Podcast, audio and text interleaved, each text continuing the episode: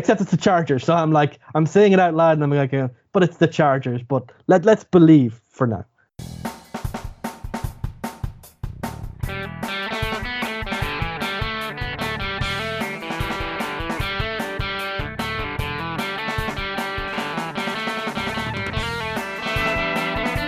So, hello, welcome to All Four Quarters, your one stop shop for news, views, and overreactions to all things NFL. Uh, we're still on the previews, and this week it's my home one, the AFC West. So, hey, we got Connor here, we've got Ronan, Hello. and we got Sean. Uh, How are we now, lads? Uh, how's the last week been as we were pretending that we're not filming these back to back? Wasn't that news story really interesting? Indeed. Uh, yes, that shocking development was very shocking. Okay, so we'll fire on in here. Uh, first up, we will look at the Broncos. They decided to solve their quarterback problem with Teddy Mm. Bridgewater. Um, they've also added uh, Patrick Surtain, Kyle Fuller, Ronald Darby, Javonte Williams, and Mike Boone. Um, they've done quite a bit of a turnover on the defensive side. AJ Bouye, Jeremiah Tawuchu, Will Parks, Jurrell Casey, and Demarcus Walker going. They lost Philip Lindsay, Nick Vannett, uh, Deshaun Hamilton, uh, uh, James, Demar Dotson, and Elijah Wilkinson, all from the uh, offensive side of the ball.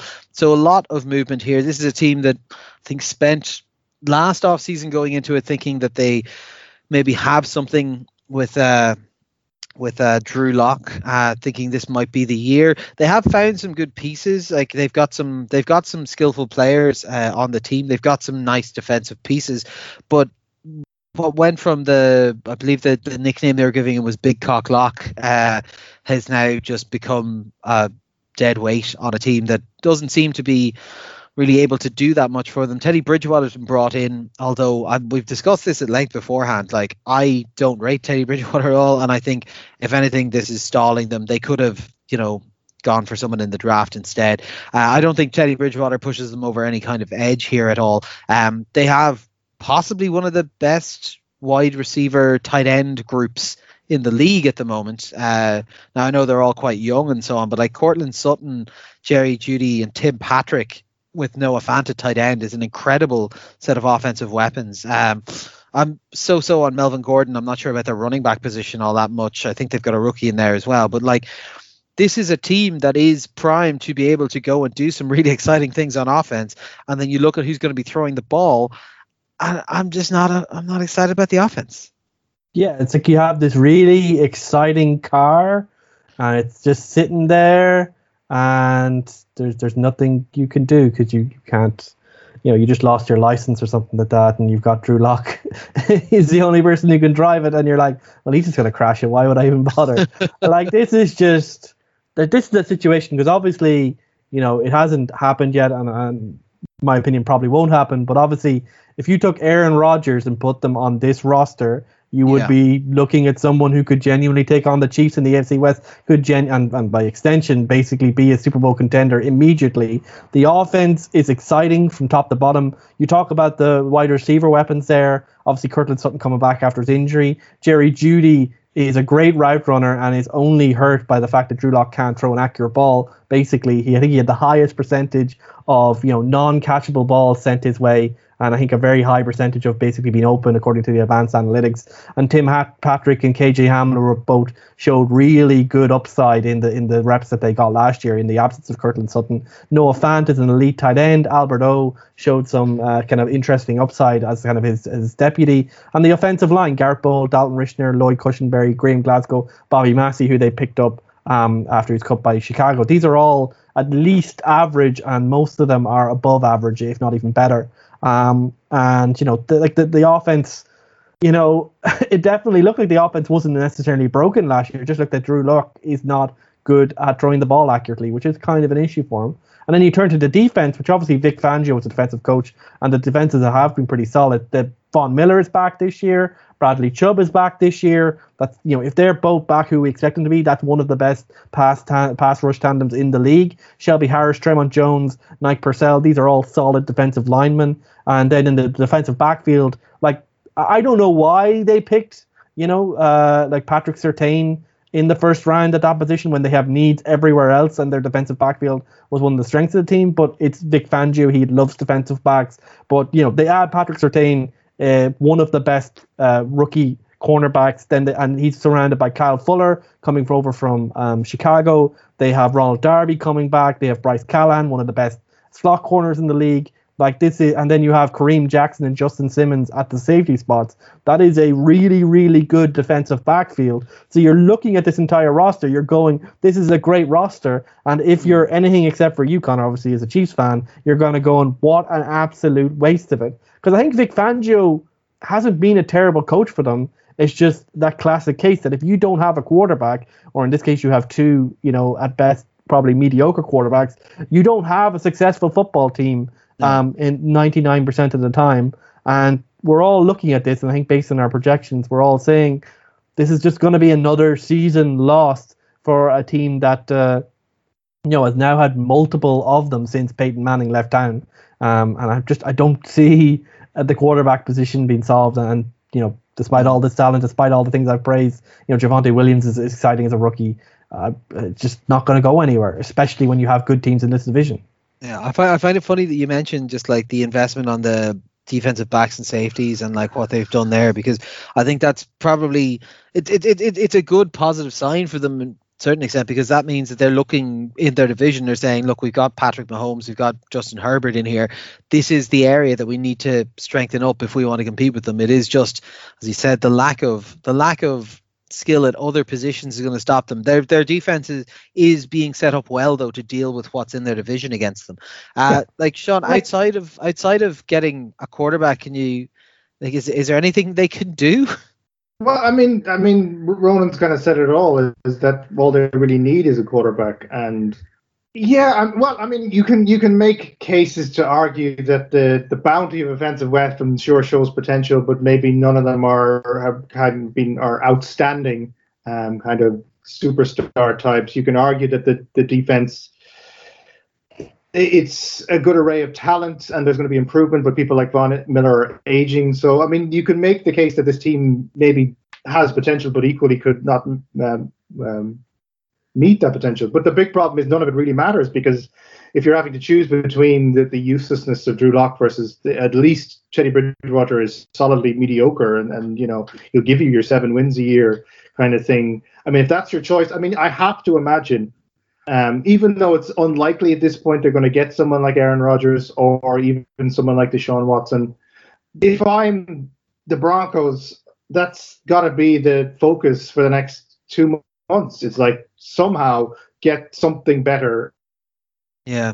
On it, and that Teddy Bridgewater would be a great backup. He really would be a really solid backup to have in a team, and you could you could trade Lock away, or you could you could release him or whatever. They're they're that one star quarterback away from being mm. a very good team in what is otherwise going to be a very tough division for them to get many wins in because it's quite solid yeah. otherwise, except for maybe the Raiders. I know it's not a long term position again. I just think fuck it, just just send Jacksonville the fourth or fifth round pick they need to give you Gardner Minshew. Like you'll have a bit of fun with it at least. Uh, I like because this is this is a this is a ninety percent of this team is talent, and then it's just like, oh yeah, that that just means that that's irrelevant. Like yeah, I, uh, I, I think the saddest thing is that like the, like because uh, I think Vic Fangio is is a good defensive coordinator, or sorry, well he formerly defensive coordinator. Like this is a team that could have more wins than we're predicting, but I think to a certain extent because of the quarterback situation, we're all a little bit also. I don't really want them to see them win too many games, like be relevant for the playoffs, because even if, even if they do manage to get enough out of Teddy Bridgewater or, or maybe less likely Drew Lock, they're probably not going to be a particularly fun team to be invested in either. So, no. you know, I think I think we're we're not just discounting that the quarterback situation is bad uh, on the field in, in terms of um, wins, but also that it would also make them very uh, boring to watch because the defense might be good enough to make them relevant, but I don't really want them to be relevant while they don't solve that problem. Yeah, so I've got them, and Harry's got them going four and thirteen. So we're very much on the downside of that. You guys, a little bit more positive. Seven, seven and ten for me and Sean. Number eleven seed each time. So yeah, yeah I think I think once again it's like you could see how they can get more wins, but I don't even necessarily want them to have more wins. I don't know, Sean, if you kind of agree with that.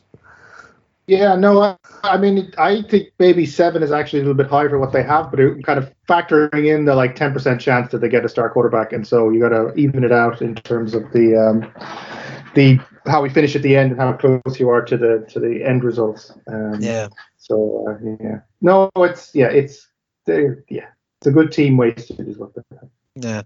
Next up, we have the LA Chargers. Uh, so they uh, found it, it probably a surprise to most of the draftniks. They found their uh, they found their quarterback last year, Justin Herbert, stepped up after their medical staff assaulted their starting quarterback and uh, and popped his lung in pregame, uh, as I remember it happening. Um, but yes, they've now got their quarterback of the future, so they decided to build around that. They bring in new head coach Brandon Staley and offensive coordinator Joe Lombardi to build around him. They bring in Corey Linsley, Rashawn Slater, Matt Feiler, and Oday Aboushi on the offensive line to try and protect him, and Jared Cook to provide a little bit of extra as well. And on the defense, Asante Samuel, Kyle Fackrell, Ryan Smith, and Christian Covington all come in to try and help out there. They had a bit of turnover. Um, tight end Hunter Henry's gone. Uh, their offensive line, I was saying Virgil Green as well, but their offensive line, they basically said we're going to turn it all over. So Trai Turner, Mike Pouncey, Sam Tevi, Dan Feeney, they're all gone. On the defensive side, Melvin Ingram, Denzel Perryman, Isaac Rochell, Nick Vigil, uh, Casey Hayward, Rayshawn Jenkins, Mike Davis, and Jadil, uh, Jahila Dai are all gone. So a huge amount of turnover on that side of the ball. Now, as I remember, Brandon Staley is a defensive coach. Uh, he comes from the Rams, isn't it? Right. Yeah. Yeah. So presumably, this is him saying, right, I'm going to put my stamp on this. I'm going to start bringing in my players. I'm going to start working through the roster who works, who doesn't. Uh, they got to invest on that offensive line, protect the asset, because the question really for them is Herbert, will he be grow with this new offensive line? Will he work with the new offensive coordinator? Will this be something where they have it? Is this going to be, you know, we've kind of kind of forget that it, used to always be a historical thing of sophomore slump where uh, rookie quarterbacks who come out of the gates well tend to fall back a little bit in the second season, be it because of tape or whatever. But obviously, new offensive coordinator, potentially new offensive scheme that might uh, that, that that might help counteract that a little bit. Um, but you know, this is it's a bit of change for for for for a team that had so much success last year with the quarterback in the system that they had they have turned over a good chunk of the roster, but they're bringing in a new offensive system. Now, Lombardi might run a similar system, but do we think that'll help or hamper Herbert's growth? I mean, don't expect miracles, is what I would say. I mean, this is this is year two, right? And we see that Yeah. most young quarterbacks, Also I the mean, Chargers. from maybe I think it's also the Chargers. Chargers. They will charge at some point. They will somehow lose a game that they um, have dominated for 59 and a half minutes. But um, no, I mean, I think it's important not to get too hyped. I mean, I think they're a playoff team, and I, and I think they will compete in the division if ultimately they, they won't get too close to the Chiefs. But this is year two of the Herbert thing, and we know that most quarterbacks probably don't blossom until the, the kind of third, maybe the fourth year. So the talent is there, but it's going to take time for him to adjust to whatever new schemes the, the, the offensive coordinator want wants to bring in, to adjust to the, how the offensive line works. I think he's probably going to need some coaching consistency. He's going to need maybe two years with the same coaching setup before he begins to break through to the next level. I mean, I, I, he's a lot of talent, but I think it's still quite raw. I don't know if he's got the he developed really the kind of the game management maturity that we would need from a player like him. So Herbert will be better than last year, um, and the offensive line will protect him, and that will be an improvement in itself. But yeah, I, I think it'll probably be next year before we see him become the the superstar that we all kind of suspect that he might be. Like this is, as I said, a defensive head coach. They've got a lot of talent on this defense. Obviously, stars like Bosa and uh, and, and, people like that, but they, uh, Derwin James and so on. But they bring in Asante Samuel. They've got a lot of like some turnover, but they do have a fair whack of talent there. And with this, I believe the term that you used beforehand, Fitz, was uh, is it wonderkin for these for these young guys who have you know been adjacent to uh, to the uh, the the LA Rams uh, McVay. McVay Yes. type. Uh, But- but Mc, Mc, McVay's uh, you know distant friends uh, are now getting getting calls of this. Do you expect Staley to be able to have a huge impact on this on this uh, defense in year one? Look, uh, obviously, I said that in the context of uh, young Zac Taylor and being a bit over promoted to the the, the, the to the Cincinnati job a couple of years ago. I think Brandon Staley has earned a bit more respect than that because obviously he took over from Wade Phillips. Mm-hmm. And obviously a talented group in, in, in LA, but he did create the number one uh, defense in his first year taking over from obviously someone as respected as Wade Phillips.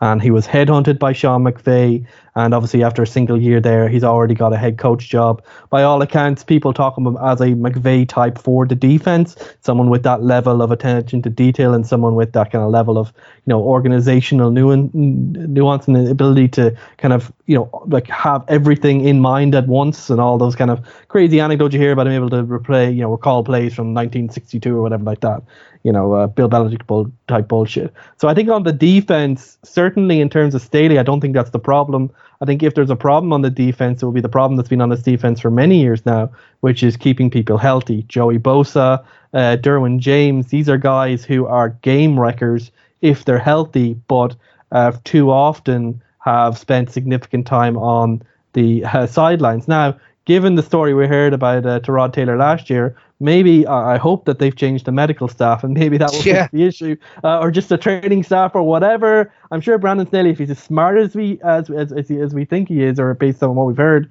um, he'll have done the analytics and realize, you know, maybe you should pay more for your uh, those people involved in, in strength and conditioning and in terms of your health staff because they can be quite significant sometimes. And like the defense isn't changed that much. Like I think you know, obviously they uh, they, they they obviously uh, lost kind of the long term partner Ingram to uh, Bosa, uh, but U- U- Uchenna Nwosu has probably been better than him uh, the last season and a half. Really, Kenneth Murray he was drafted highly last year at inside linebacker. It'll be interesting to see whether he can step up now at more of the veterans, um, such as Denzel Perryman out the door, um, whether he can do that. And of course, yeah, on the offense. So I think for me, I think the defense should be fine. Um, I don't know if it's going to be like a top five defense, but I think at least it should be, you know, above average, like top 15 type defense. So then, of course, the, the big questions will, of course, come on the offense. And I think it is worth just pointing out that Joe Lombardi, you know, his last, last time he was an offensive coordinator was with the Lions. Um, and it didn't go very Ooh, well. I'm so excited. They've got the Lions offense on their side. Ooh, roar. Yeah.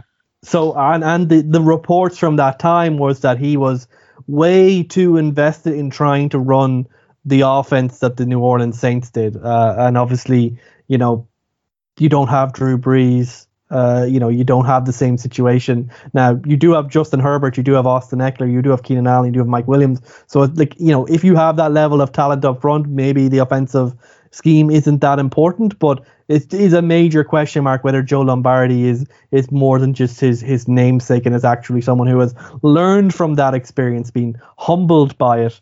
Um, a bit maybe like Josh McDaniels was when he went back to New England with his with his tail between his legs. Um, so you know, obviously we know that in New Orleans they have one of the best um, offenses in the league. How much of that was Lombardi? Probably not that much compared to Sean Payton. But if he's learned from his experience uh, over the last few years from Sean Payton, learned from the failure in Detroit, and is willing to work with what he has, and in particular invest in Justin Herbert and develop his skills, and, and maybe not throw out the entire offense that existed last year and kind of build on the things that obviously worked really well for Herbert. Um, if the offensive line changes work out well, and definitely they usually have one of the worst offensive lines, and they've brought in a lot of guys who I would generally rate quite highly. Um, and who have some familiarity with each other, maybe Aboushi is the only question mark there, then it should work out enough that's not a problem. But like like every Chargers roster since time immemorial, you definitely can see, oh, if you take out that guy to injury and that guy to injury, this could, you know, end up being a lot more underwhelming than we hope based on this, you know, top 11 on both sides of the ball. But, uh, you know, it's the Chargers. We got to invest, you know, our hopes in it.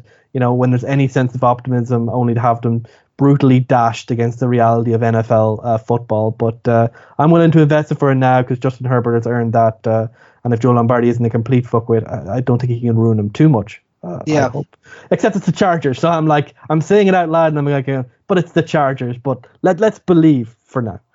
Yeah, I have them. Uh, I have them going 13 and four, good for number five seed, and going all the way to the divisional round.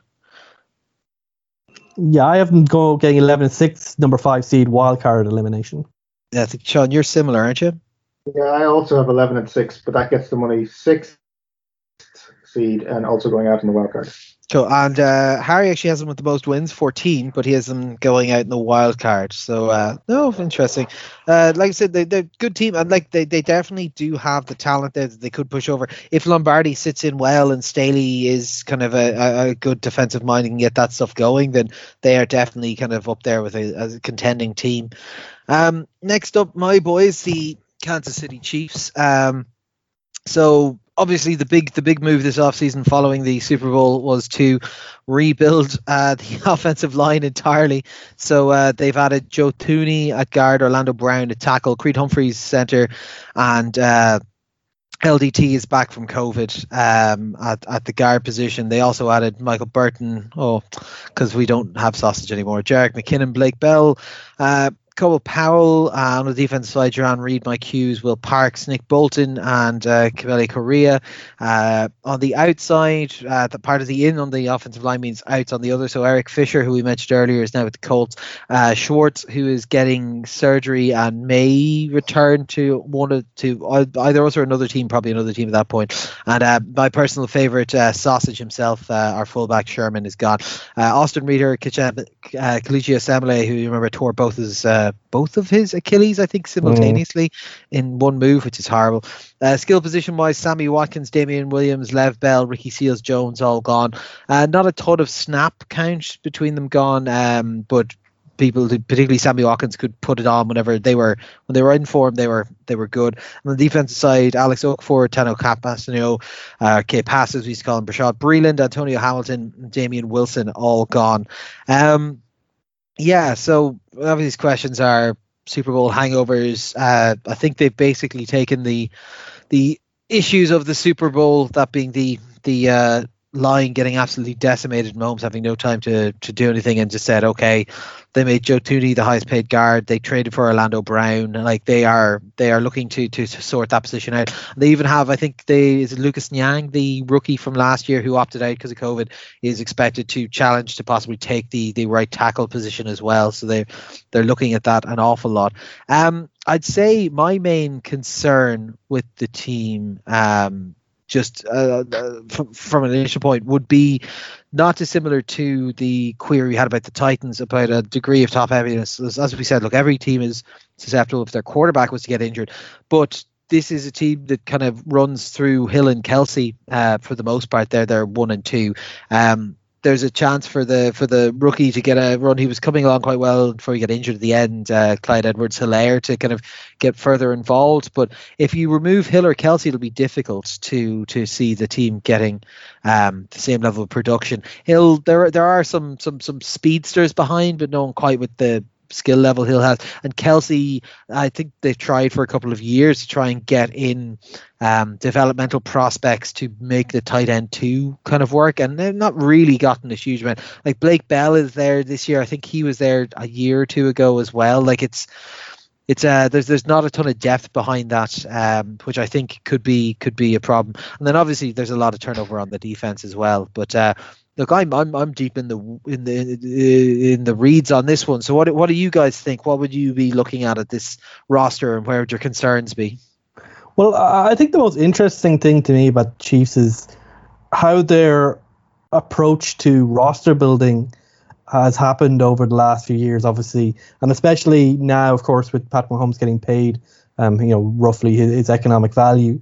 Um, how it hasn't really changed their approach too much, and how they're kind of very opportunistic in terms of how they try to acquire players. Like one approach, the classic approach would be kind of do a Green Bay Packers where you draft a lot of guys and then you rebuild the roster that way. But that's not really what we've seen this offseason and, and previous off seasons.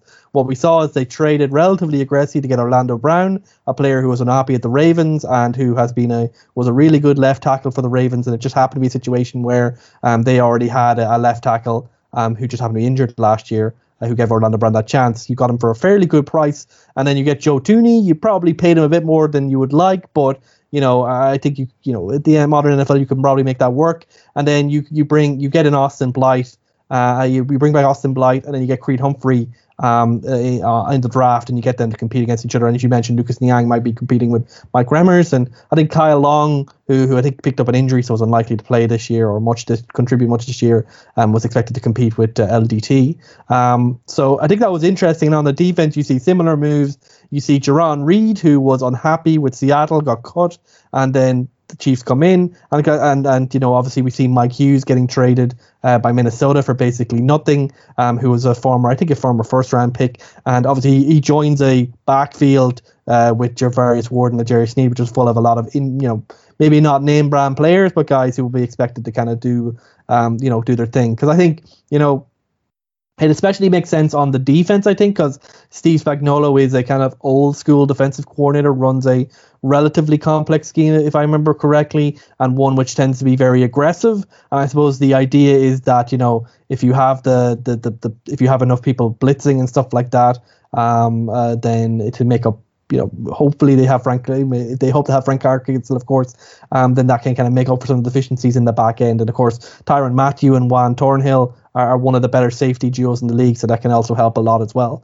Um, so you know, I think with the Chiefs, like there's a, like a lot of analysis there. They're doing a lot of interesting things in roster stuff. But I think you have to, you, you know, I think anyone who's a Chiefs fan like yourself would admit that, you know, the depth perhaps isn't there. That you know, where are the new players that they're developing internally coming from? Yeah. It's like there hasn't really been a success where they've taken a player, drafted them, and made them into a star in the recent in, in the last three years. Say that really stands out, and so that has to be a concern. Like maybe CEH um, ends up being that guy at running back, um, but I think that has to be a concern. But despite that, they have Patrick Mahomes, they have Tyreek Hill, they have Travis Kelce on, off- on offense. They have a offensive line that at least on paper should be no worse than last year, I think. And then on the defense, I think Spags has kind of uh, earned the benefit of the doubt, and they picked up some really smart, like what could potentially be really nice bargains. So you know, for the Chiefs, Patrick Mahomes exists. It's hard not to discount him as a Super Bowl contender as long as he's there. Um, and overall, like it's a thin roster, but one which if the top eleven on both sides play,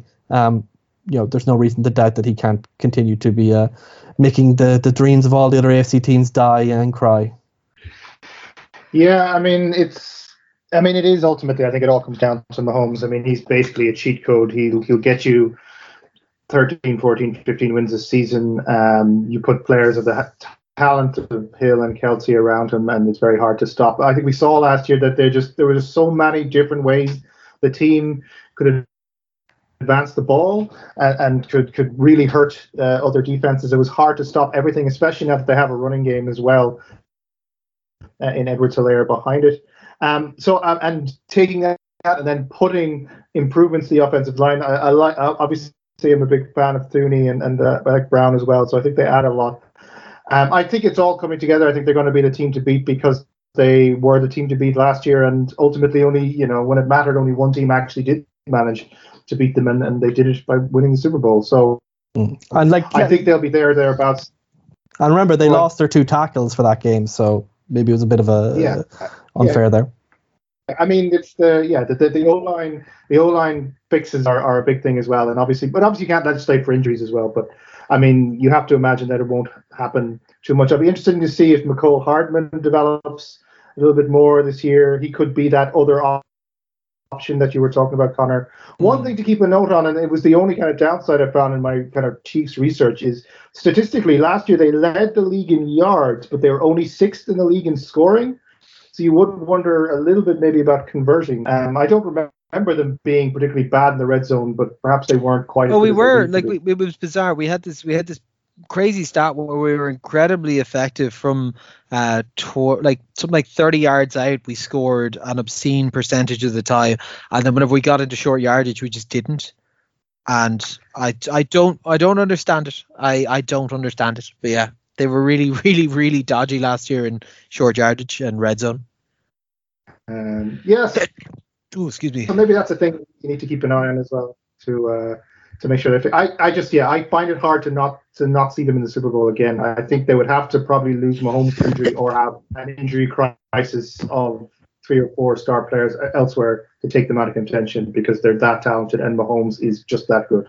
Yeah, I think the one the one thing I suppose about this team compared to maybe a couple of years ago is that if Matt Moore had to come in, maybe they wouldn't have win as many games as they did back then. but it's they'd probably still win some games. But uh, yeah, like Patrick Mahomes is just he really good. Uh, thanks for this uh, amazing analysis from the All Four Quarters podcast. Uh, so I have them going 15 and two and getting to the AFC Championship game. Um, you Fitz have 13 and four and Super Bowl. Yep, uh, number one seed in my case because I'm I use shrinkage. I, I never predict any of these high uh, win rates that you Yeah. guys do. Uh, Shawnee, Yeah, I have them 15 and 2, which I think is the best record in the NFL, number one seed, obviously, and then winning the Super Bowl. Um, and hard to see them not winning it, to be honest with you. yeah, I got the and then Harry's got them 14 and three and going out in the divisional round. Um, yeah, I, I think I mentioned it on the previous one. Uh, I have them go to the AFC Championship game, and uh, I have them losing to the eventual Super Bowl winners, the Browns, which uh, I think is a it, it, it's a very acceptable way for your team to not win the Super Bowl is for the Browns to go and win it instead. Um, excellent, and finally onto the Raiders. Um, the Las Vegas Raiders have continued to be mediocre. Uh, there's a lot of I meant to mention this in the news section as well.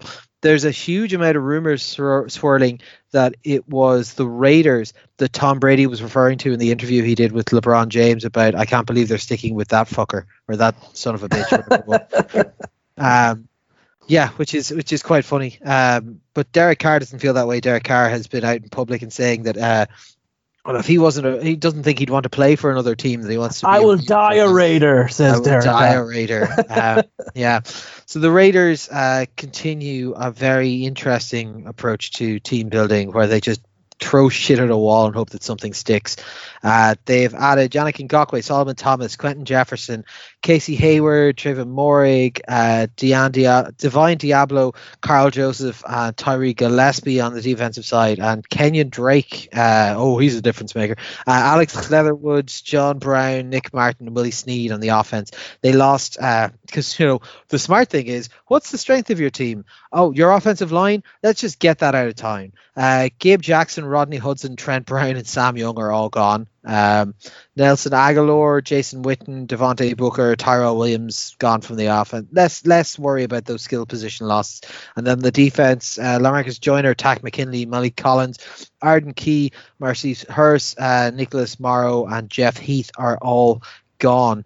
Um, yeah, Gruden really loving his 10 year fucking contract. The job security is keeping him fine. I imagine, I think we mentioned this before, I imagine that Mayock might be sweating at this point. Um, they, yeah, they just, I, I don't see what they're trying to achieve here at all. It's, there's, there's a little bit of the there's a little bit of the of the Broncos issue here, except like you know that they have they do have slightly better quarterback playing out of out of Carr than than the guys are getting there, but like they have like Josh Jacobs is an excellent running back. Kenyon Drake is fine. Like they just need support because he got injured previously. Like Henry Ruggs, John Brown, Darren Waller, and whoever Hunter Renfrow or whoever wins it, Willie Snead or something. Like that's a pretty nice offensive list to or like offensive weapons to be to be dealing with. I don't know why they blew up the the line as much as they did because I don't know, but it's good. Richie Incognito is still there, so that's that, that that that's a positive. He'll make sure all those rookies are kind of bullied into doing the right fucking thing. like, I I just don't I don't how how do you take Rodney Hudson, who's playing as like a top three, top five center, and go, we want to get rid of this guy, but we want to keep like an already two years past his sell by date Richie Incognito. I I don't understand that. Um, like he didn't knock on wood for Mayock or something. Um, the defense they've now got like Gus Bradley is there. They do have they've invested an awful lot of draft picks and like you know money in just bringing in people onto that defense, and they haven't been getting any production even close to what they should have been. Um, so what do we think, guys? Uh, am, am I just just off because I don't like the Raiders, or like I, I I just don't see I don't see what they're doing better this year than they did last year, particularly. No, no. There's no, there's no difference. It's, I mean, it's yeah, moving deck chairs around, I mean, nothing with the Raiders is ever going to change. I mean, the sun is going to explode long before Jon Gruden loses his job as head, head coach. I mean, this is this is a team that has no identity and no sense of itself. I mean, the best that the Raiders could probably do is if they spent their entire summer just watching the two games they played against the Chiefs last year, where they actually turned up and played.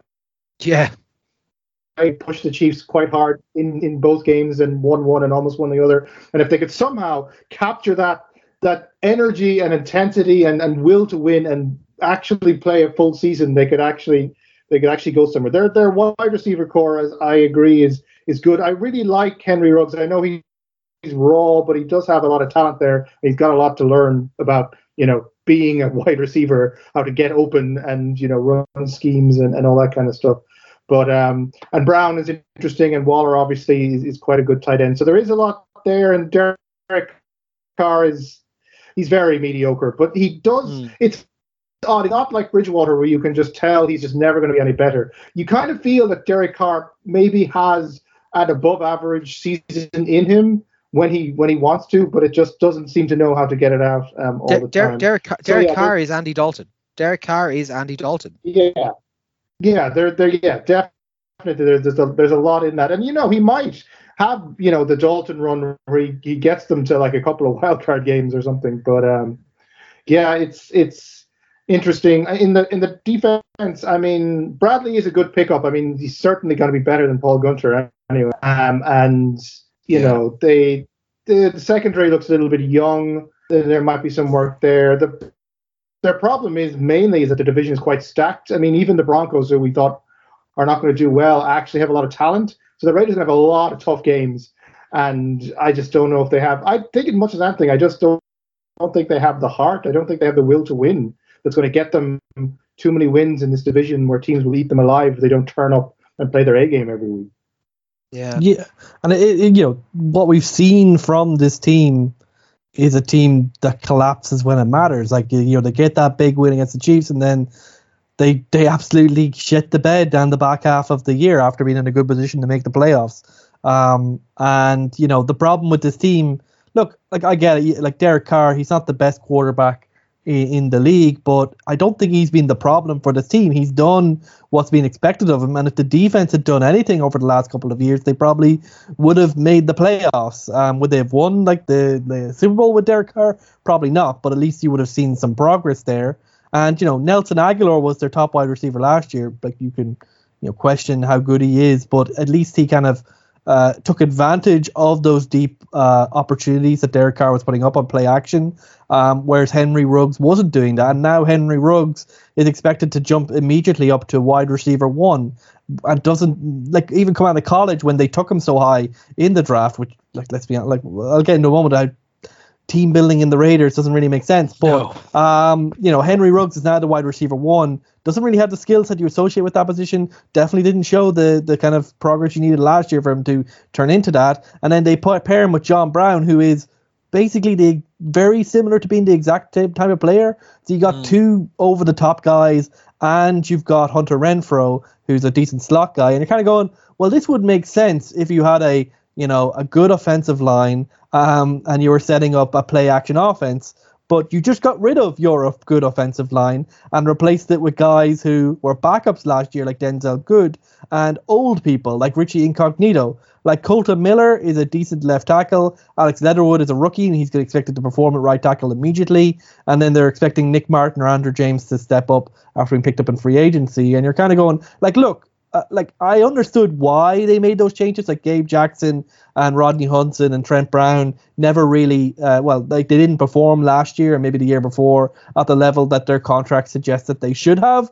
But I, you know, on uh, based on everything that we've seen over the course of their career, I see very little reason to believe that this new offensive line is going to be better, and that suddenly that, that like it was those guys were the problem and not Jon Gruden. It might be his problem. He might be the problem. Um, just just saying. But um, look, like besides Darren Waller, this entire offensive line, sorry, this entire offense is just a huge question mark about like does that guy really have what it takes to be a top level contributor at the position he's been given? Like Henry Ruggs, I think uh, you know there's reason to be optimistic that he's a good player, but not in the position that they're putting him in. And then on the defense, which of course I said was the problem, major problem last year, they had one of the worst defenses in the league, despite so many draft picks being sprinkled on this by Jon Gruden or Mike Mayock. I still probably, I still have the picture of Clelin Ferrell being confused that he was being drafted that highly yeah. saved on my phone.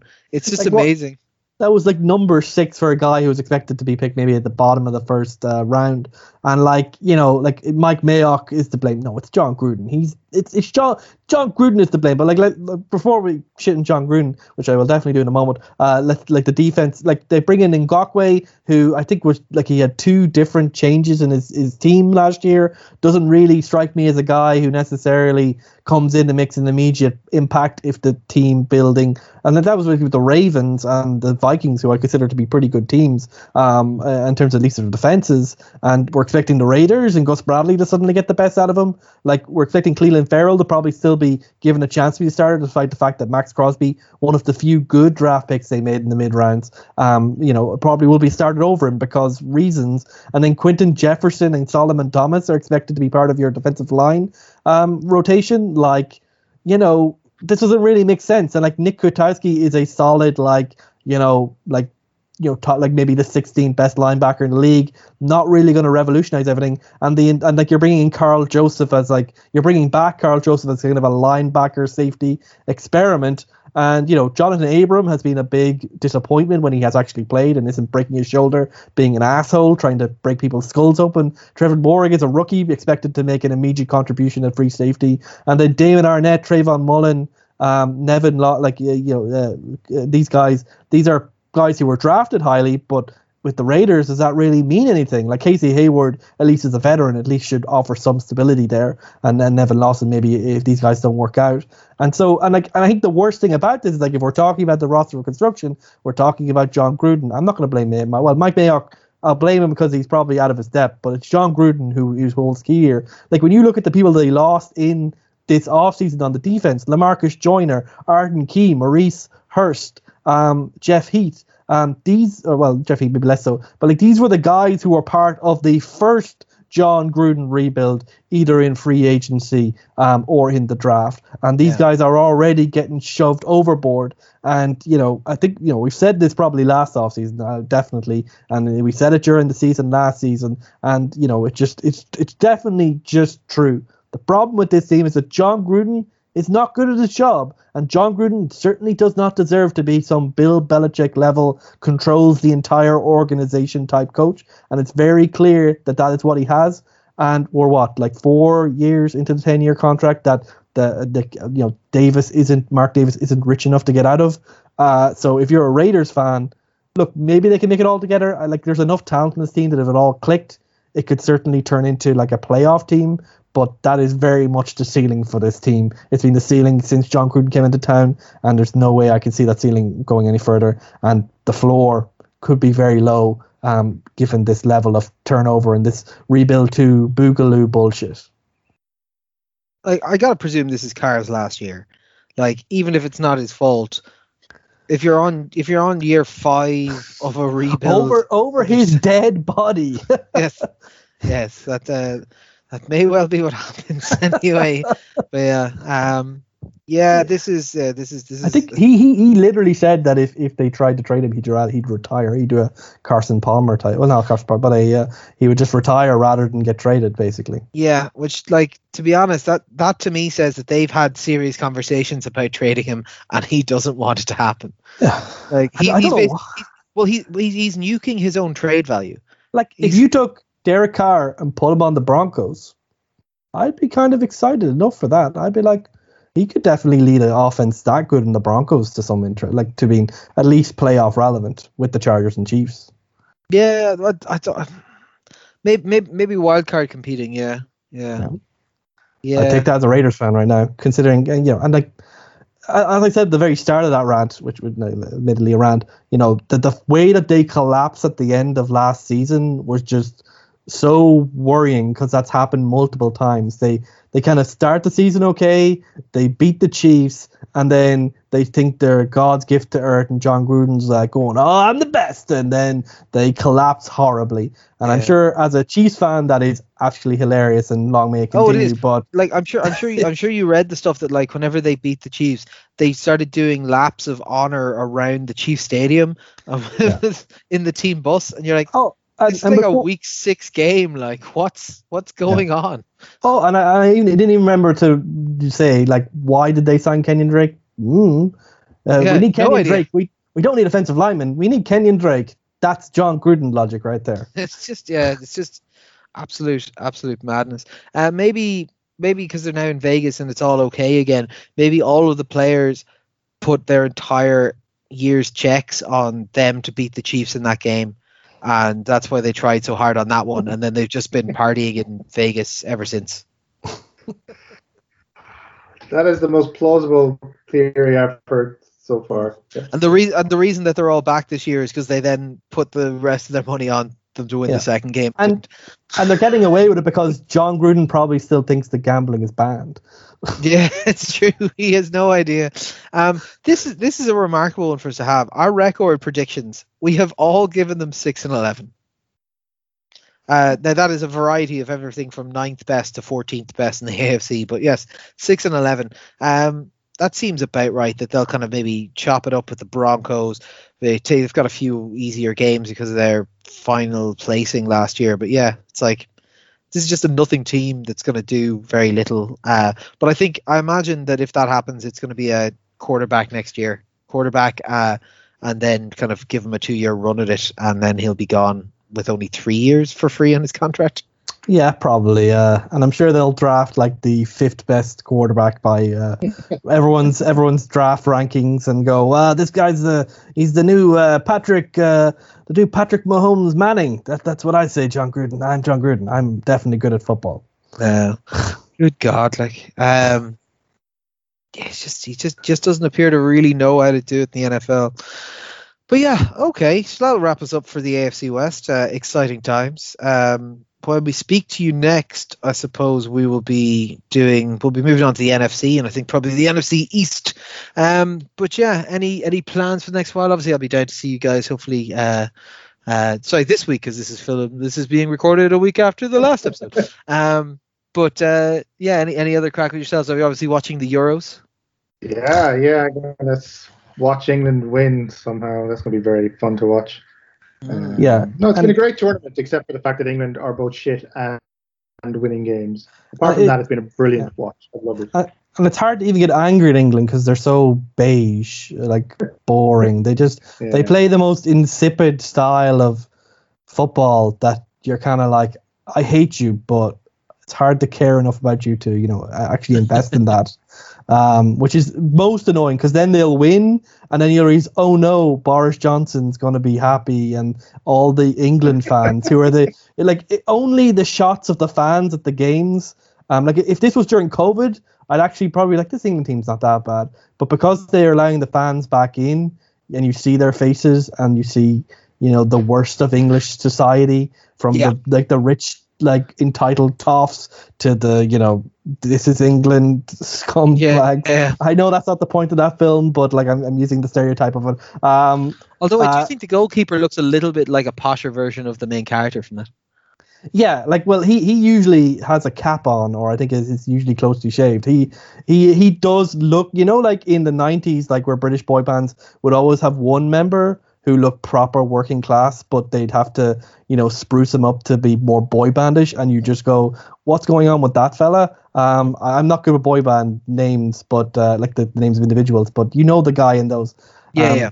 Like they, like you know, like they're all like I suppose E17 was all that, but uh, you know, like there's always that one, you know, guy you're kind of like, oh, that's like a proper you know, yeah, work yeah. class fella that they're trying to pretend is like, oh yeah, I'm just a, a sweetheart uh, you know, heartthrob. And it's like, yeah, that that that's what uh, Pickford, the, the goalkeeper, looks like with that uh, ridiculous Beckham type hair.